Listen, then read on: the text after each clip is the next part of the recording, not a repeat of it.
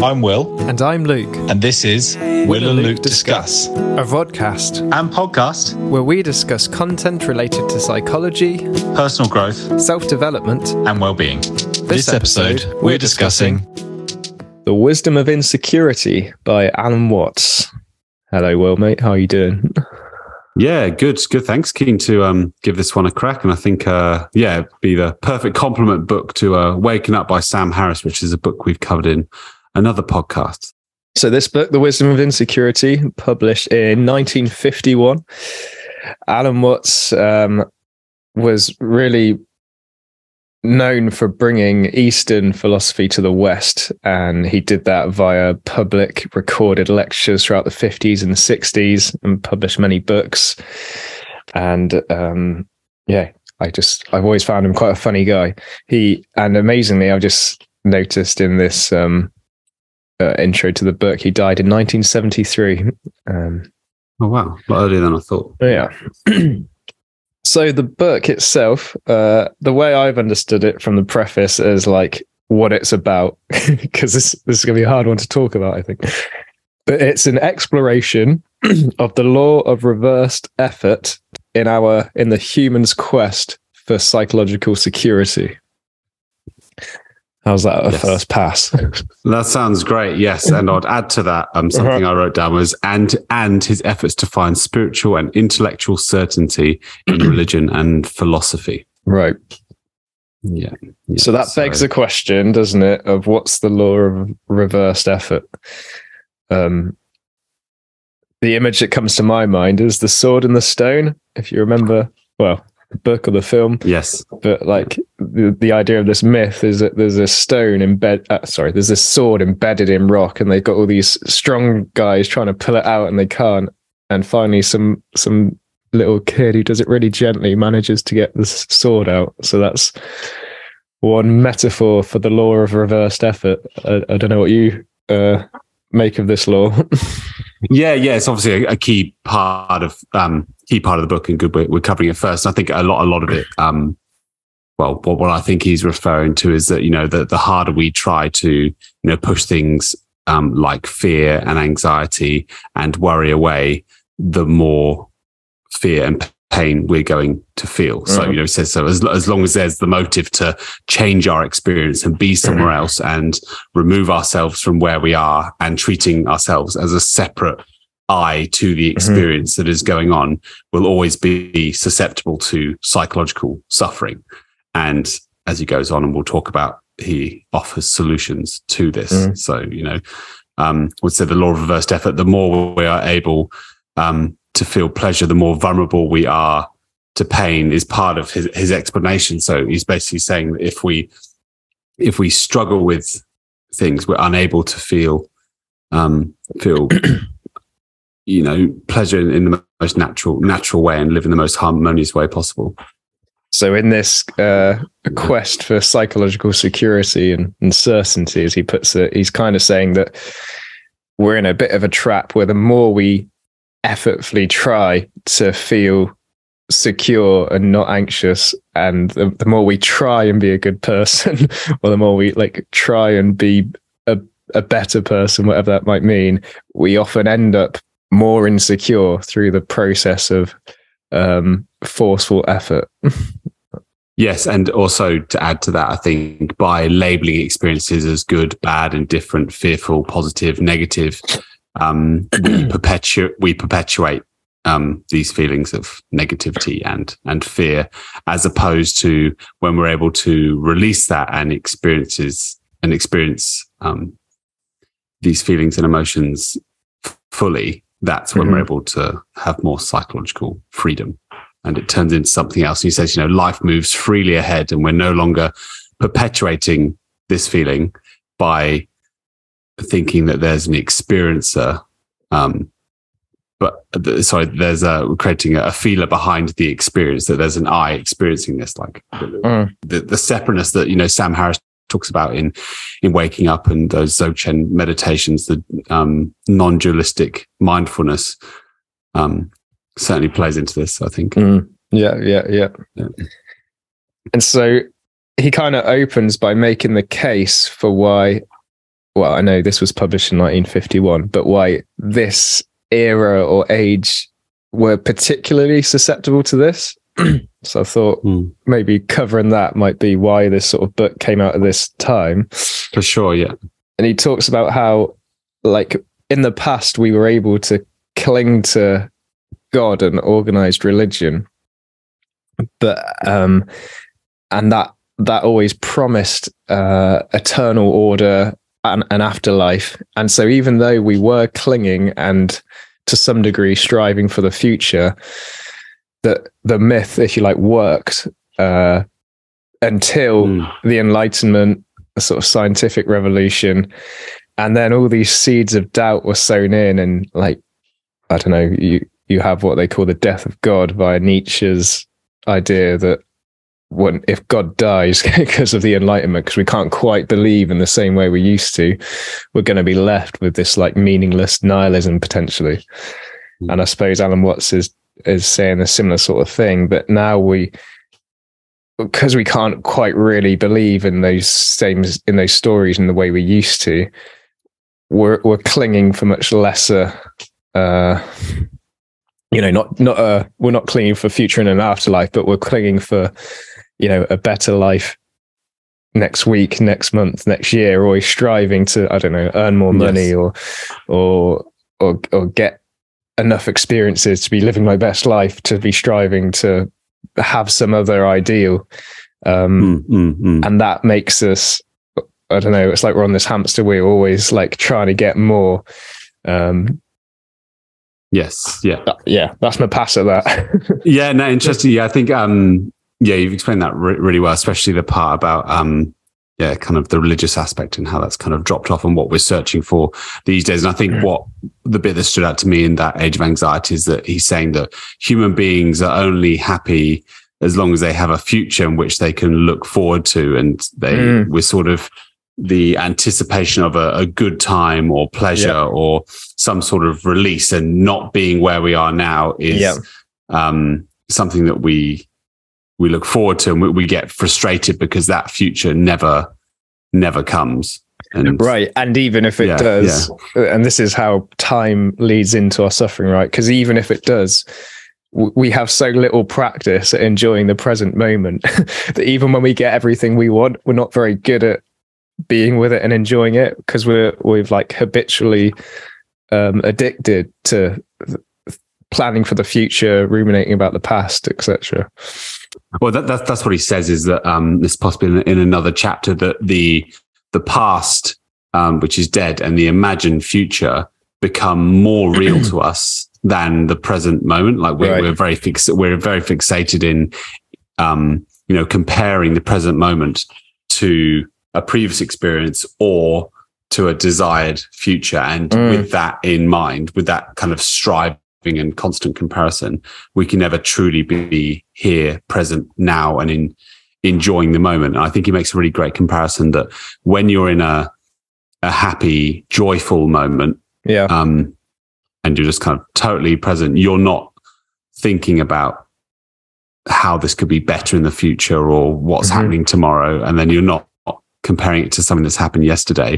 But he's saying for more negative experiences, we don't tend tend to do that. That's the moment we start to move away from Mm. experience and create that division um, Mm. looking el- elsewhere and he says um, i guess jumping to the solution is saying that you need to be with it entirely through the more positive and you know negative experiences although he would um, move away from labeling labeling it as such um, right i think that's that's an interesting point um, So we might all have the- experiences of like flow and pleasure and positive where we are actually present and we've, you know, mm, we can probably all relate to finding moments like that in our life or week, hopefully. mm, mm. But uh, yeah, he's saying that we're much less likely to do that when we're suffering. When we're suffering, we're far more in planning, ruminating, and we Yes. would do just as well to stay in flow with our suffering um, Yes. than as when we're having pleasant times. Mm, mm. Did um d- is there anything else from from that part? You know, pain and time that stood out to you. I I, I noticed um uh, in in your notes, you you, you highlighted the bit around uh, the real problem does not come from any momentary sensitivity to pain, but from our marvelous powers of memory and foresight. In short, from our consciousness of time. Mm. Um, it's and then there was there was an example about the man about to undergo surgery. Oh yeah, like to- yeah. yeah, yeah. Explain that maybe in the context of of this.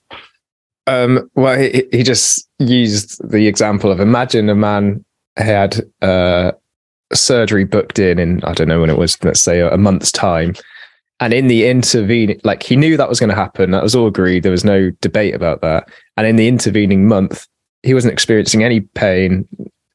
Life was good, uh, other than the fact he knew he had this operation coming up. Um, but he ended up suffering throughout it just worrying and about this operation that's going to happen and what the consequences of it might be. And I thought it just, yeah, highlighted the sense of Mm. how that worrying about the future can um, create suffering and what otherwise might even be a pleasant present. A pleasant present. Yes, yes. I think, um, yeah, and I, I saw you wrote said his um, his power to enjoy these things, so life as it is, as you described, is taken away by constant Mm. dread. Mm. So I, I think he's painting a really great picture at the beginning of this book around what gets in the way of having a a, a pleasant and present now. yeah. You know, Yeah. th- th- there's all these things that we can we can fuel fuel the more negative, whether it's mindset or we we perpetuate negative Mm. frustrating, irritable patterns within us by constantly striving to be somewhere else other than we are. And I guess there's a there's a bravery in um, sitting through all experiences.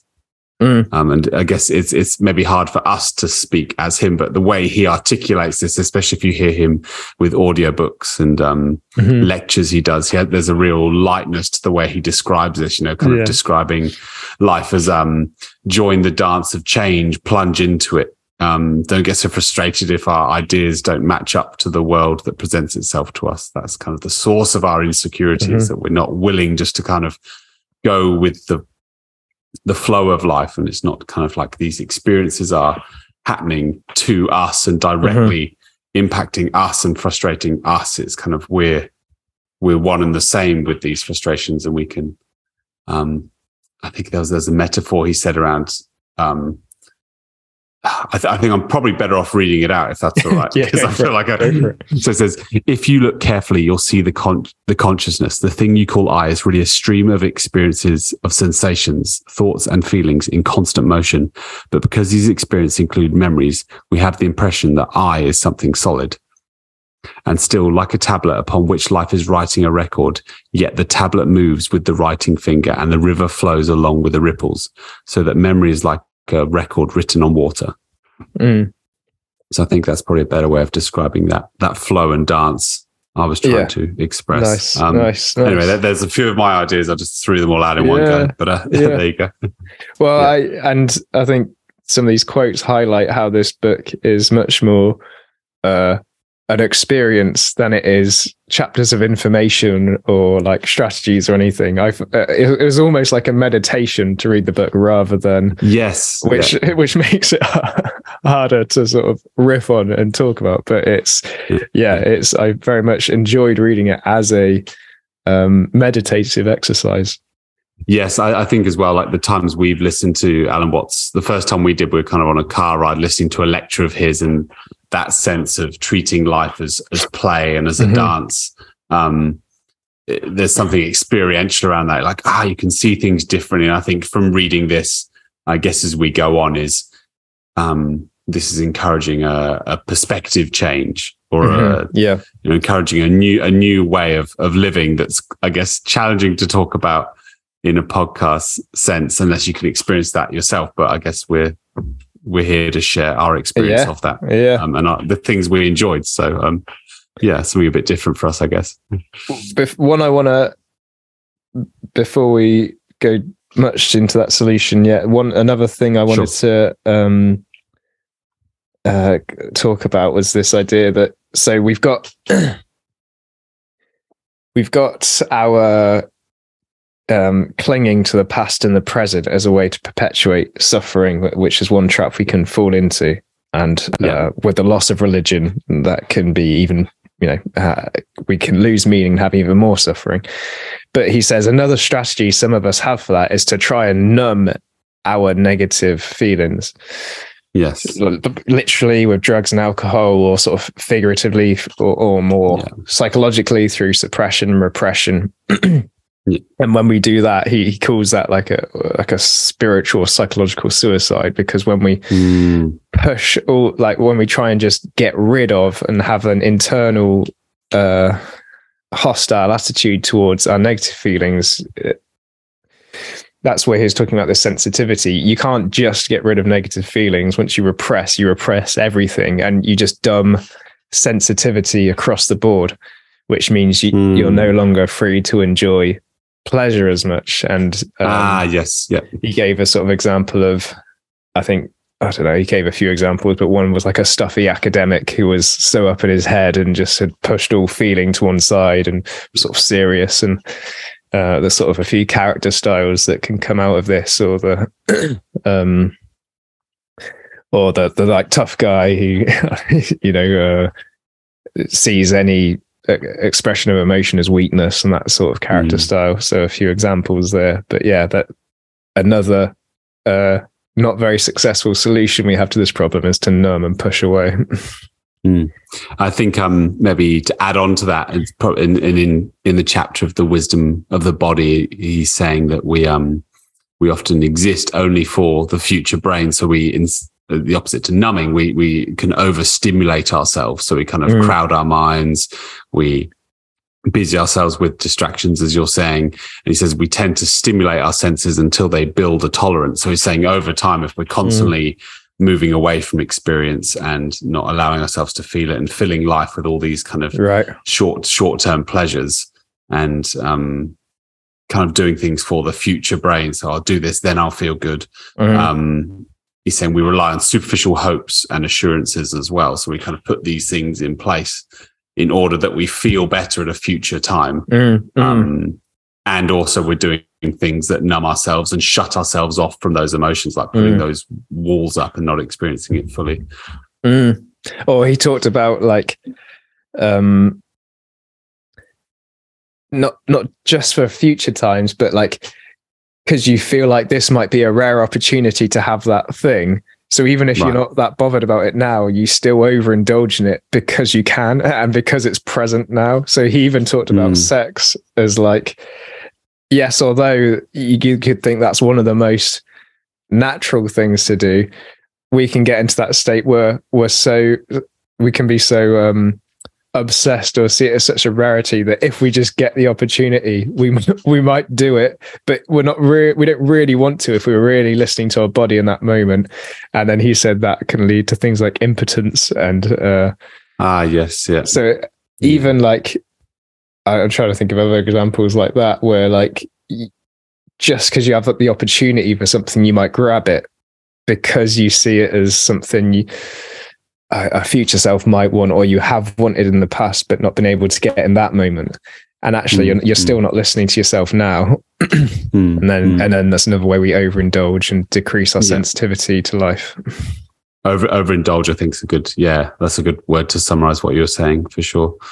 Um i i feel like you would have liked the chapter on the wisdom of the body so i'd like to hear your Mm. thoughts on that. Like that's i've got i've got some things that i found interesting but i know um okay. I know we, we've we've spoken before about um maybe some of your your meditation practices um how you, you tend to enjoy ones that kind of incorporate more bodily sensations and um yeah yeah. yeah yeah. Be interested to hear what you think. Yeah. So now, yeah, I feel like we've gone from sort of naming the problem, seeing some uh, unsuccessful solutions to that problem, and now I feel like very ready to enter the territory of like what Alan Watts is kind of actually selling in this book, right? Which is the yeah the being present, the um noticing the illusion of the I and the ego.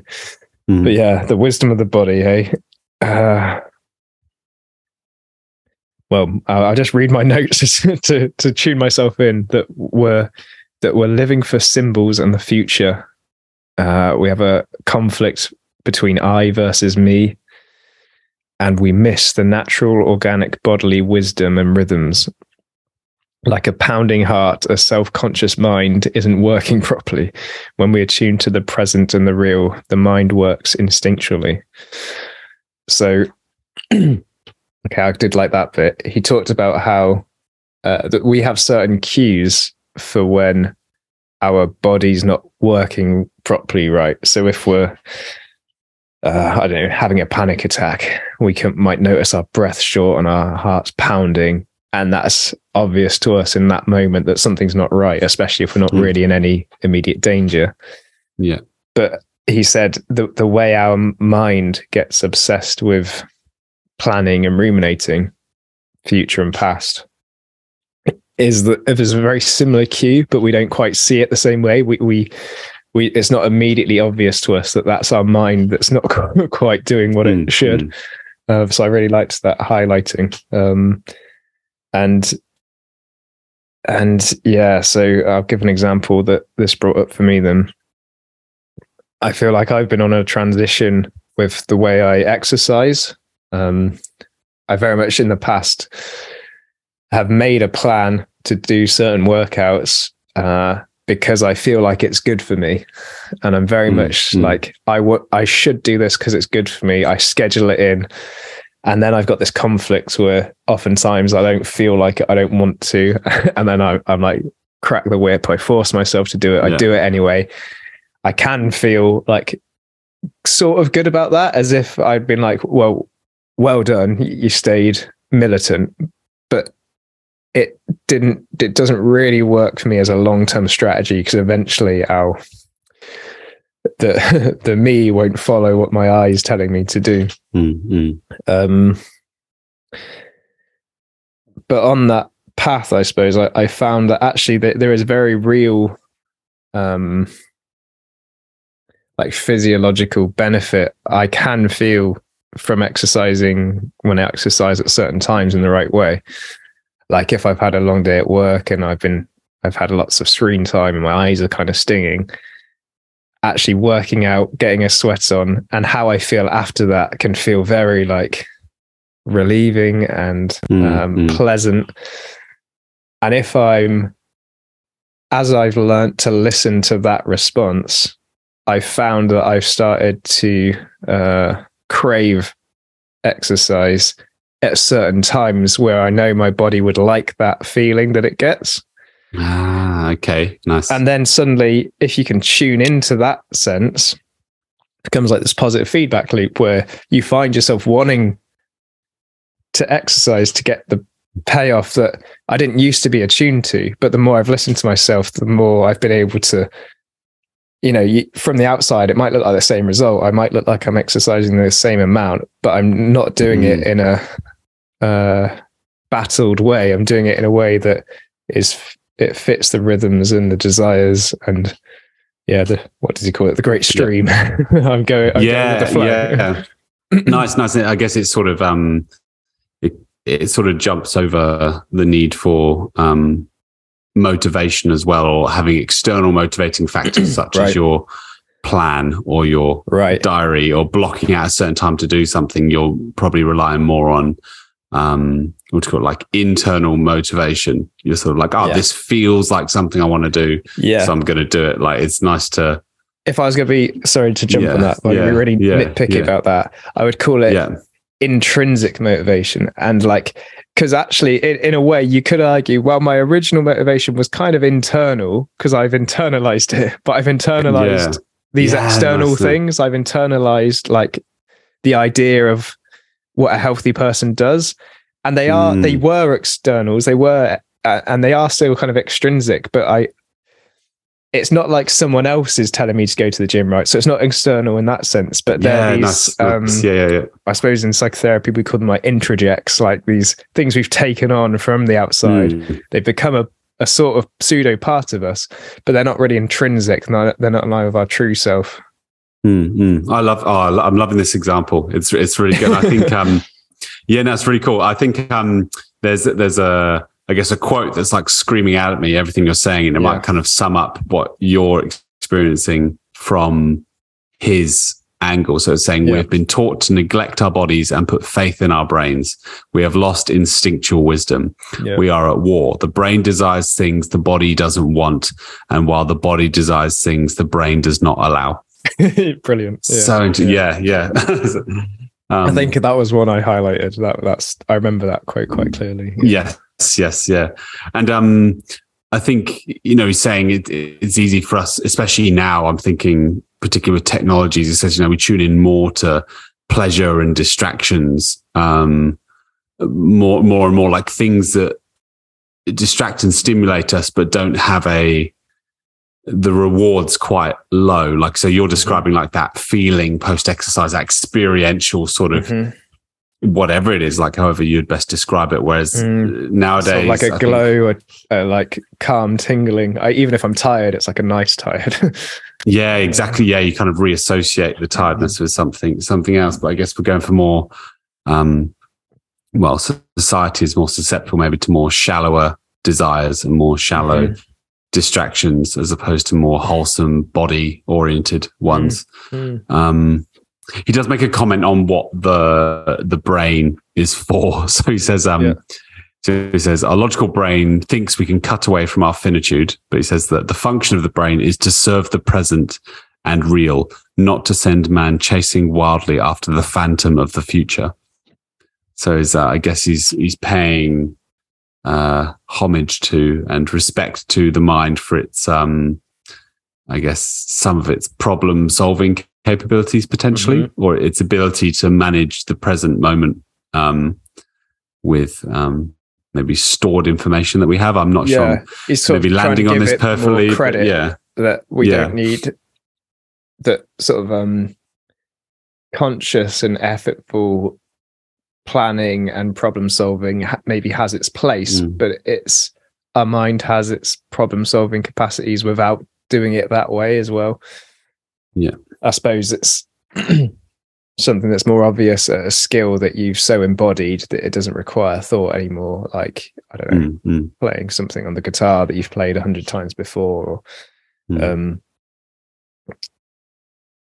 i don't know I, I in malcolm gladwell's blink he talked about like um people that just have an eye for sculptures because they've just been in the industry so long that they they can tell a fraud like that but they couldn't tell you exactly why they know it's a fraud they just know on some Ah, level Interesting. it's like that sort of more gut level uh you Right. know instinctual thing Interesting.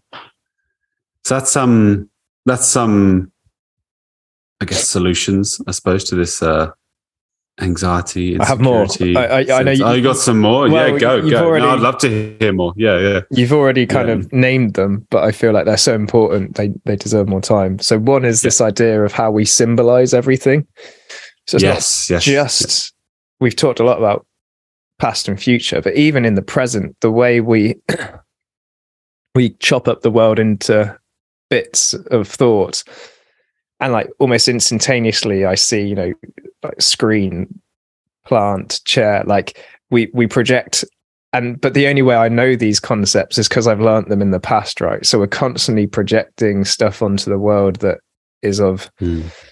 uh symbols of language that we've learnt in the past. And that's almost like a barrier to actually experiencing things in and of themselves. Um and there's a sort of uh security in being able to label everything and knowing what Yes. everything is but you actually miss the like the uniqueness of the the real i don't know this is where we just start losing words right the, the tangible the real Yeah. the the unique moment of of any given moment um Mm. this actually came up in one of one of the Jordan Peterson books we read, where he talked about how even though he's lived maybe in that current house he was in when he was writing the book, just as long as his childhood home, he could like describe the the cracks in the street of his childhood home, like the different like shapes of the bricks on the walls opposite his house. Because when you're a kid and before you built all these symbols and you before you just put everything into a box, you sort of you're more prone to taking the real experience. Whereas if I Mm. can just label something street, bus stop, wall, I don't really take it in. I've just Yeah. projected a past concept onto it and I've just chucked it Mm. in the bucket with all the other bus stops, walls, and pavements I've ever seen. Mm, true, and yeah. you sort of live in a a kind of uh low resolution fantasy of your own creation rather than being present. And is is he saying the way out of that is to stop labeling and stop putting um, expectations on on things, or is, is there a way we can I don't know better absorb the world? At I all? Is I there like a solution from that? Or Hearing you say stop has me think of Mm. like that's part of that effort, right? Like, oh no, I'm doing a bad thing. If I was a better, more spiritual person, I wouldn't be projecting all these labels. um, I think it's more about noticing, just being aware of as Mm. it's happening and like choosing to pay attention to the now and whether that's Mm, mm, labeling and what what out of that is sensation and what out of that is thought and what out of that is mm. labeling and fantasy and just being aware i think is is the twiddling of the sword rather than the, the forcing of Mm, it thinking mm. oh no it's bad i'm thinking about the future again. Like i'm Mm. terrible at this mindfulness nonsense. Something um and possibly unrelated but um something i've been trying to do a bit more this year is when i'm in an experience stop. Well stop. Here we go again. Um trying not to add um a running commentary to what i'm Yeah. doing or put an expectation on it um because it kind of takes me away from the here and now like exactly what he's saying you Yeah. know if, if Yeah. i'm if i'm going like ah if it was if it was this, then this might be better, or this is oh, this is almost as good as that other sushi I- sushi I had last Yeah. week. And I feel I feel like I notice it when I'm surrounded by people who are constantly expressing being elsewhere or like comparing or expectations. Like you know, I guess I was um, with someone recently. You know, kind of down at the beach. Um, or in the water, like, oh, this this would be perfect if it was a bit more sunny. I'm like, this is this is this is already beautiful. You know, like I, I guess it was just, it just it, it's not a criticism. It's just something I noticed that like I Mhm. I find that unhelpful. I think it's a message he put put in this book as well. Like yeah, that running commentary, like stop. Um, you know, you're not doing that when you're fully aware and fully present in the Yeah. moment. You're not constantly comparing. Um, real yeah yeah mm, and then just to build on that so there's the commentary itself and then Mm. there's the the the deepest or ultimate sim, ultimate symbolizing which is is i so the symbol of this sense of identity of who i am and so with that running commentary. Mm, part of what makes that so um almost invisible even though it can be ever present is the sense that we identify with it. Like it's not just like a radio Mm. that's over there that's someone else's babble. It's like we yeah, it's like that is me. That's who i am. Yeah, yeah, yeah. i think you you've already named this earlier um but that sense that because we rather than if i have a memory rather than seeing it as a thought image that's in the present but actually seeing it Mm. as some representation of the past and me in that past Yeah. and being able to compare me in the past with me in the present it's like the the thing that survived all that feels like a constant and i Mm, identify with that and i call it i that's how i um i suppose symbolize this ego or whatever um and that's yeah, it gives like, us psychological continuity, right? exactly That there's yeah. a memory of I. Yeah, yeah. uh, but this is the thing that so this is like the ultimate symbol you know i talked about you know i could symbolize the screen or the plant or the chair but this Mm. the ultimate symbol is the I and he's saying that the closer we look at that uh the more we find that that too is just a projection it's not it doesn't really exist in the way we feel it does Mm, mm. Wow. Heavy stuff, isn't it? nice. Um, All right, cool. I reckon um I I think it might be good to um yeah, kind of yeah, push on and um you know look at the look at some of the other solutions that are available um and what he suggests. I think um the the chapter on being aware. So he's saying we need a method and course of action. So he says awareness of life without any judgments or labeling. False impressions are removed by awareness. Adding labels prevents awareness. We need an undivided mind and don't be separate from experience. Mm. So, um, you know, kind of instead of trying to, it's kind of similar to what we've been saying before, but, you know, saying, you know, the more we seek security, the more insecure we feel. The more we try to escape the pain, the more pain we feel. The more you struggle to escape, the more you inflame the pain. You are afraid and want to be brave, but the effort to be brave is fear trying to run away from itself. Mm. You want peace of mind, but the attempt to pacify it is like trying to calm the wave with a flat iron. Um, um, so I think he's, he's, yeah. Sorry, do you mind if I? You, you, you go, you go, you go. There's two quotes that I like that kick that can kick us off. Yeah. Well, the so I just talked about this symbolization of identity that we call I and or the ego, and and that that's this thing that we try to defend and protect and make secure, and we make sure that it, you know isn't wrong in an argument or whatever. But by Mm. building defenses in trying to secure our sense of identity, we actually wall it off and make it more separate from others in the world. Yeah. Which then leads us to feel more um, sort of isolated, alone, and separate from the rest of existence. Mm. And Mm. I suppose he's saying that if we notice uh, there is really no I, we start to identify not just with this symbol of who I am, but we identify all of our sensations. We identify with all of it.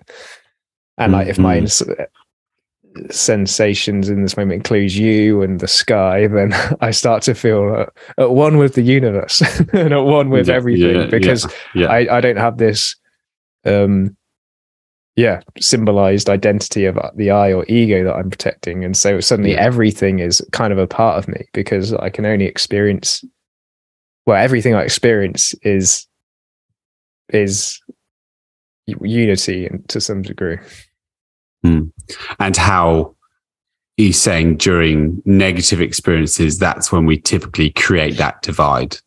right That we're not kind of one with everything, but we're separate to these things and they are affecting us directly. right um, right because I the- can the I, escape yeah. the fear or I can try to escape the pain or trying to defend myself from you or Mm. whatever it is and you know he says our, our minds only work um, um, their best when we are not constantly re-stimulating our inner effort to get away from it pain Mm. thrives in tension um, i think that that's interesting thinking about how well kind of what you're saying is that we we will perpetuate negative patterns and negative mindsets and Mm. psychological suffering by re-stimulating them by identifying too strongly with the Mm. stimulus as opposed to experiencing it as it is. Mm. And I guess these are quite, I guess there's a, a whole, uh, I guess, religions and philosophies and a whole world of work in trying to explain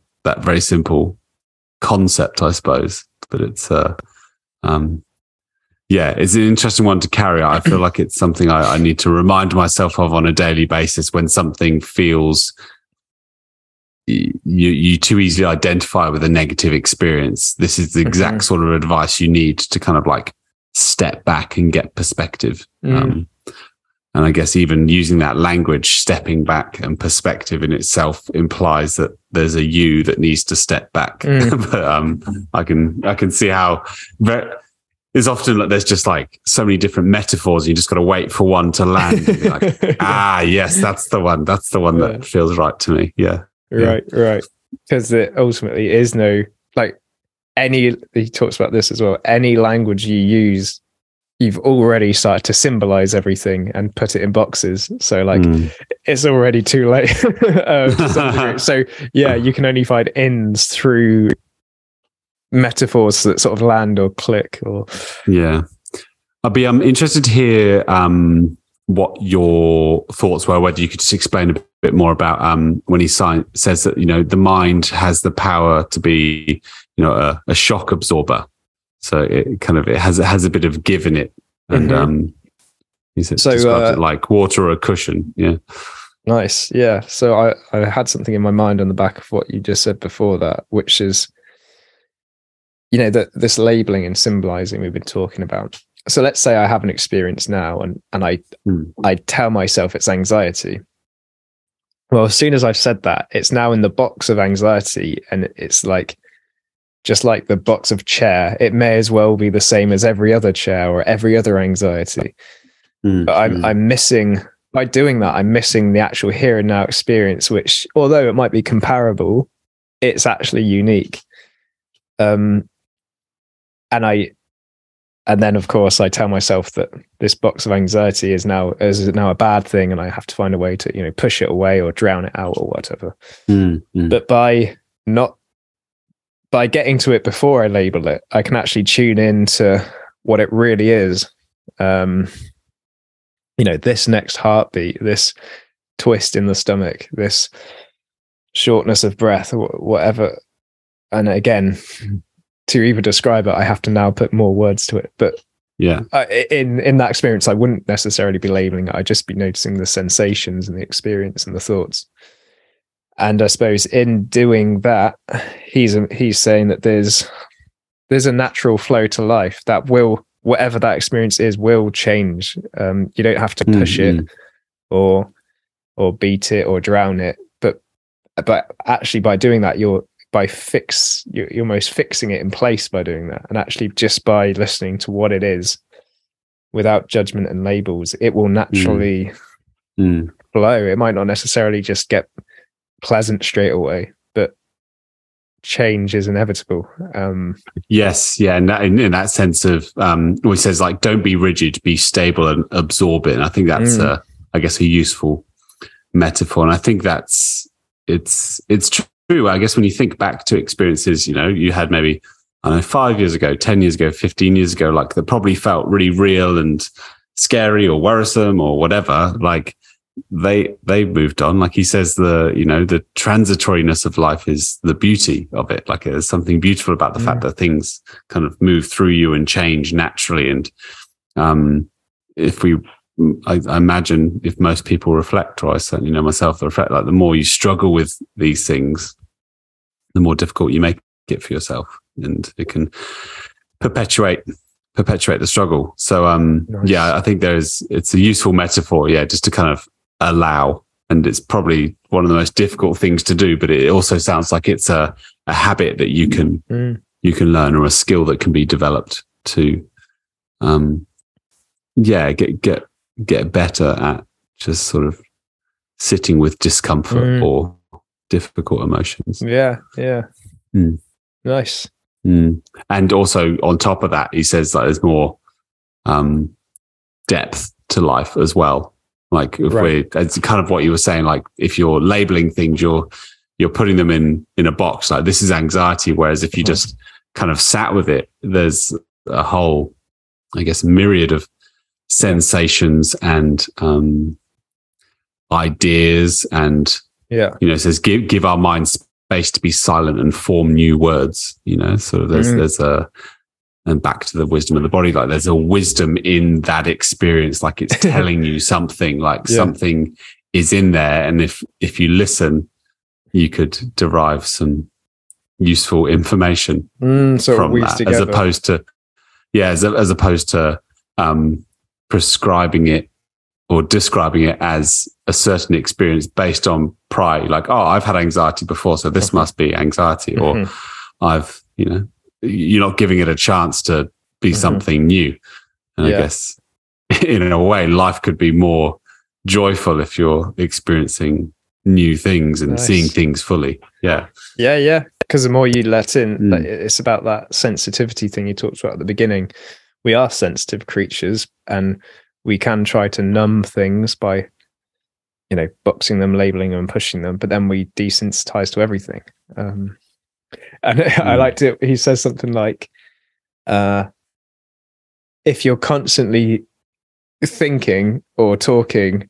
The only thing you have to think about are, are thoughts. like whereas Yeah, if yeah. you actually have a break from that and you can experience raw experience sensation you can then have new things to think about Yes, yeah, yeah. I, I found that a bit funny too. Yeah.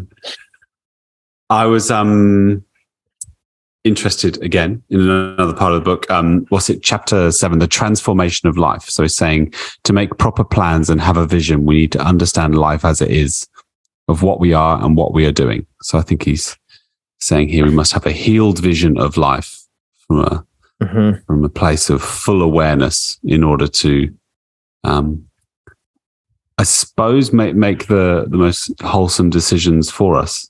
Um and Right. know once we know we aren't split, you know, there's not kind of a separate I and me.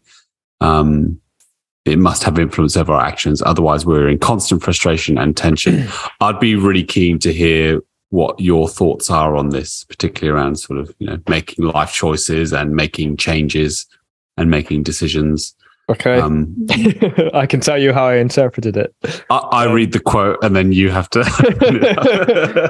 the way I interpreted this was he was Yeah. saying that, um, you know, sometimes, especially Americans, we like when he spent a lot of his time in America, even though he was English. Um, but we like to be practical people. We like to do things. We like to get things done. Hmm. And then he was saying, well, y- you can't getting things done without a uh, theory makes no sense because what you're getting Yeah. done well it's like you, you've got no if you've got no vision then you, you he says something like it's just like you're walking around in a fog like I say, okay so before before doing and we need some sort of uh, vision some sort of theory. But he said we can't form that vision whilst we have a divided mind whilst we feel like there's an i uh, that's separate and alone from the rest of the universe. Um, or we can but it will form a contradiction. Um, our, what we want will be in contradiction with reality. Um, and they, so then he goes to well if i can uh, see that i'm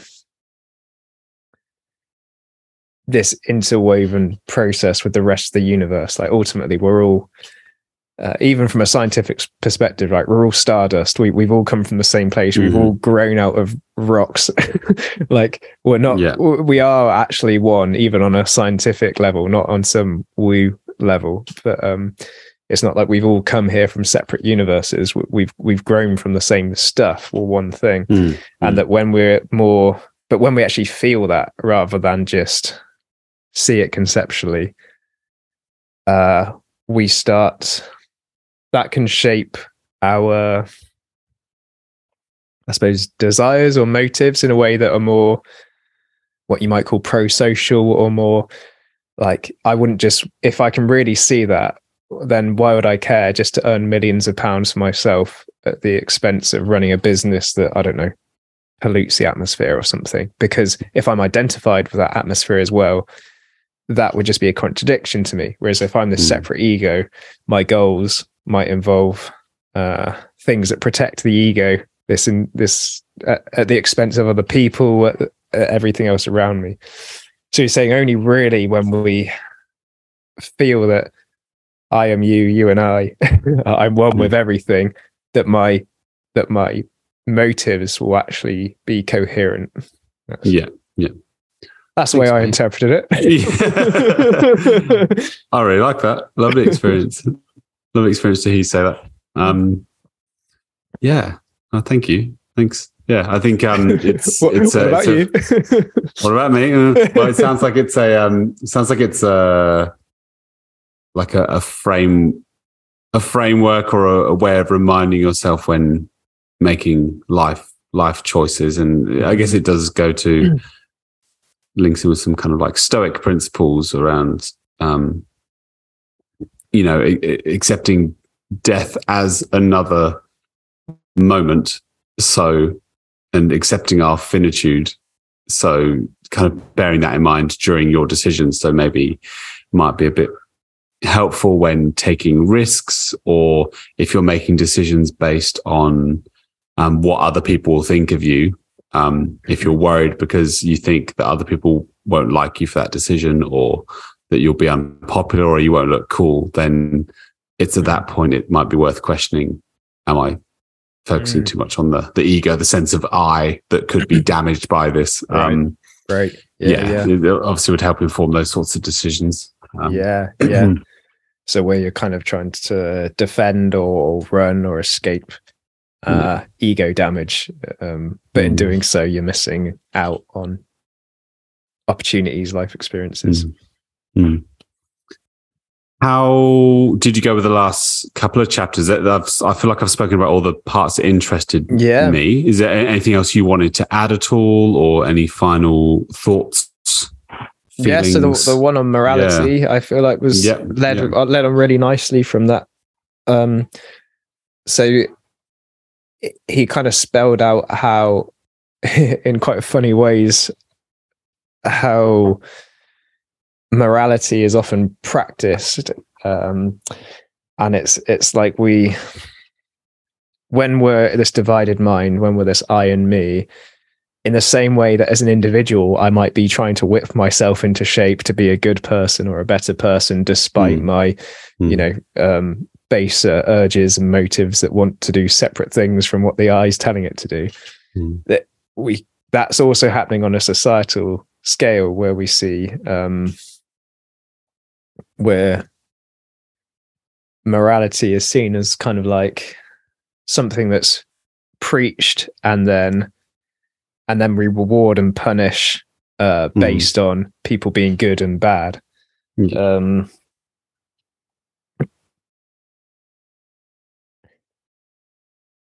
so so that is i suppose that what we just talked about that transformational life thing but on a societal level and Mm. now i'm just trying to think whilst speak whilst thinking what he suggested the alternative was but i'm i've not caught up with myself enough so maybe you can help me out That's okay. Yeah. So I actually um I stole a few of your notes, so I might be able to help you here. So saying um yeah, so when when I feel ashamed that I amount to nothing, Mhm. and so I begin to practice humility because of my wounded pride and charity because of my self love. He says the the urge is to make I amount to something. I must be right, good, a real person, heroic, loving, self effacing. I efface myself in order to assert myself and give myself away in order to keep myself. Jesus. The, So he- the, whole, he the whole thing is a like contradiction. spiritual pride right Yes, spiritual pride. Okay, yeah. Is this like, I'm trying to, jog be a good memory? person for my ego. It's, yeah, I suppose it's a similar Yeah. thing to the, what we talked about. Whereas a more, Yeah. I suppose, what he called the chapter creative morality, a more creative approach Yes. to morality is that. so, like, let's say I could see someone who.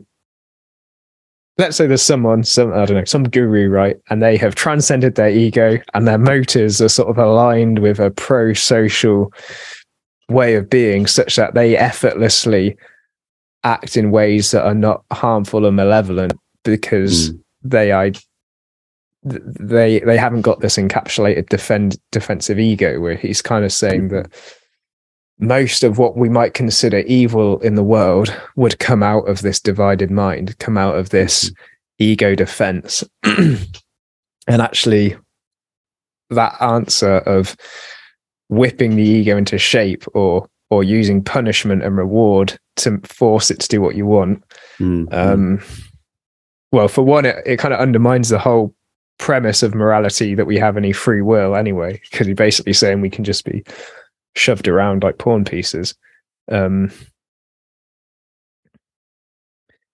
but but back to that example. So let's say there's, there's this guru right? He's transcended his ego and he he i'm i'm looking to him to be like i want to be like that. So i start copying him. But yeah. y- he's saying this isn't something you can copy because in doing that it's like i'm still trying to in my spiritual pride trying to make i a better person by being like that over there right Yes. and he's okay, yeah. saying it's more that um like that's the great stream of of life if we have noticed that this i is some sort of an uh, illusion and we we are present our motives will naturally be more um, pro-social and Mhm. like not wanting to damage life and the environment and other people because it just Mm. aligns with what we're identifying with, which is everything we experience. Nice. yeah.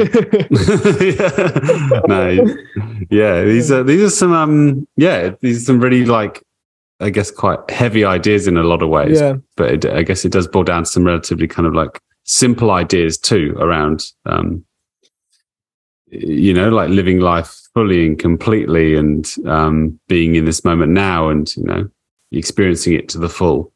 Um yeah, yeah. not not fleeing, not running towards. It's uh it's an experiential read. I um yeah. I, I, I definitely enjoyed it. it. It was one I, um, it was almost one that's like knowing we had to do a podcast on it sort of changed the way I experienced the book. So I was like, I want to remember some things to talk about. Yeah. But I imagine if I read it without having this conversation in mind, um, maybe I'd have embodied it differently. I guess that's always a, a thing with, um, doing these books with you is like, how, do- how do we balance sort of, uh, the key takeaways. I don't want to forget them, but also I want to experience them at the same time. And maybe by, I don't know, writing them down, I take myself out of the moment because I'm adding a label. yeah. I'm adding Yeah. a, a label, an impression to metaphors and experiences. And I Mhm. guess, uh, just a, a final, well, reflection for me is that like when I'm experiencing something, whether that's a book or a movie or Mm, anything else. It's like,